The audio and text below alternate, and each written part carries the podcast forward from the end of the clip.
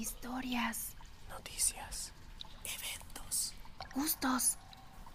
Lo que quieres escuchar. De la cultura otaku. De los videojuegos. De lo underground. Todo eso y mucho más. Bienvenidos sean. Esto, es La Cueva de las Voces.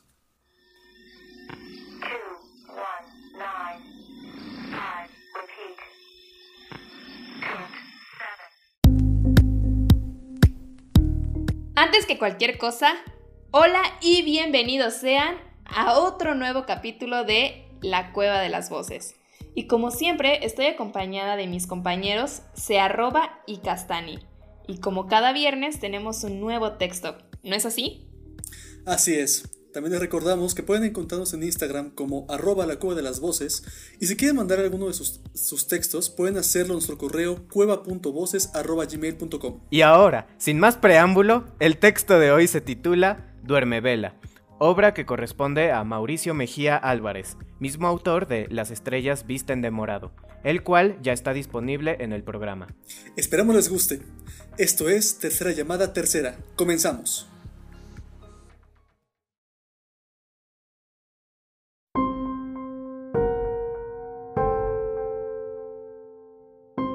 Un día despertó una niña joven. No podía moverse de donde estaba. Se sentía encerrada, desesperada. Empezó a forzar su cuerpo, pero nada. Se rindió y se quedó acostada. Cerró sus ojos. Aún en la oscuridad eso la hacía sentirse segura. Pero se dio cuenta de algo. Cuando cerró los ojos ya no se sentía así. Entonces lo intentó una vez más. En esta ocasión pudo estirar sus brazos completamente. No entendía por qué, pero se sentía un poco más aliviada.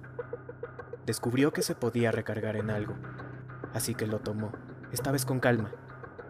Cruzó sus brazos y volvió a cerrar los ojos. Por un momento sintió que se había ido, así que de shock volvió en sí de un salto. Ahora podía moverse sin dificultad, pero no había nada alrededor suyo.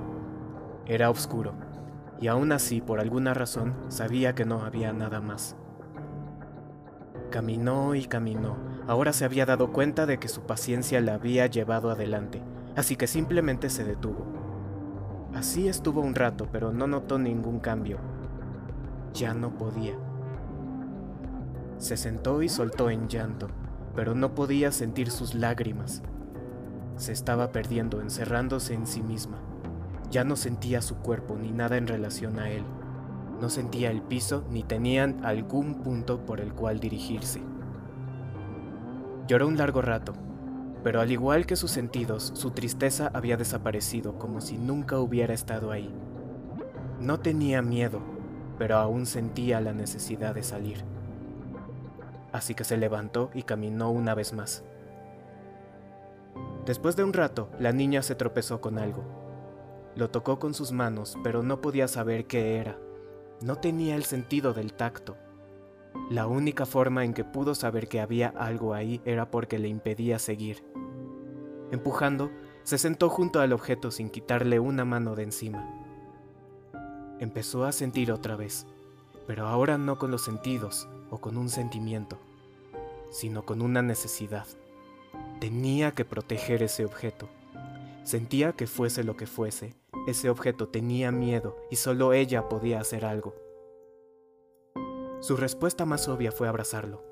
Lo envolvió con sus dos brazos y se acostó sobre él. Ya no quería salir del vacío, solo quería que nada le pasara algo a eso. La niña sintió algo en su rostro. Eran las lágrimas ya secas que había derramado antes. Podía sentir el suelo, incluso una pequeña brisa, pero seguía sin sentir alguna textura o movimiento en eso. El objeto se movió. De algún modo la niña sabía que estaba creciendo alrededor de ella, envolviéndola. Pero la niña no sentía miedo, sino alegría. Ya no estaba sola. Ya no vivía para ella misma.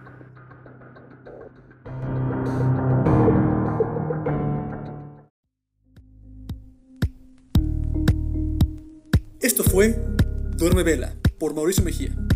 Esperamos que lo hayan disfrutado. Los invitamos a mandarnos sus textos. Y también les comentamos que si no quieren que salga su nombre en el programa, pueden especificarnos en el correo que su texto sea anónimo. Y les recordamos que nos pueden contactar por DM en nuestra cuenta de Instagram, La Cueva de las Voces, o mandarnos un correo a cueva.voces.gmail.com.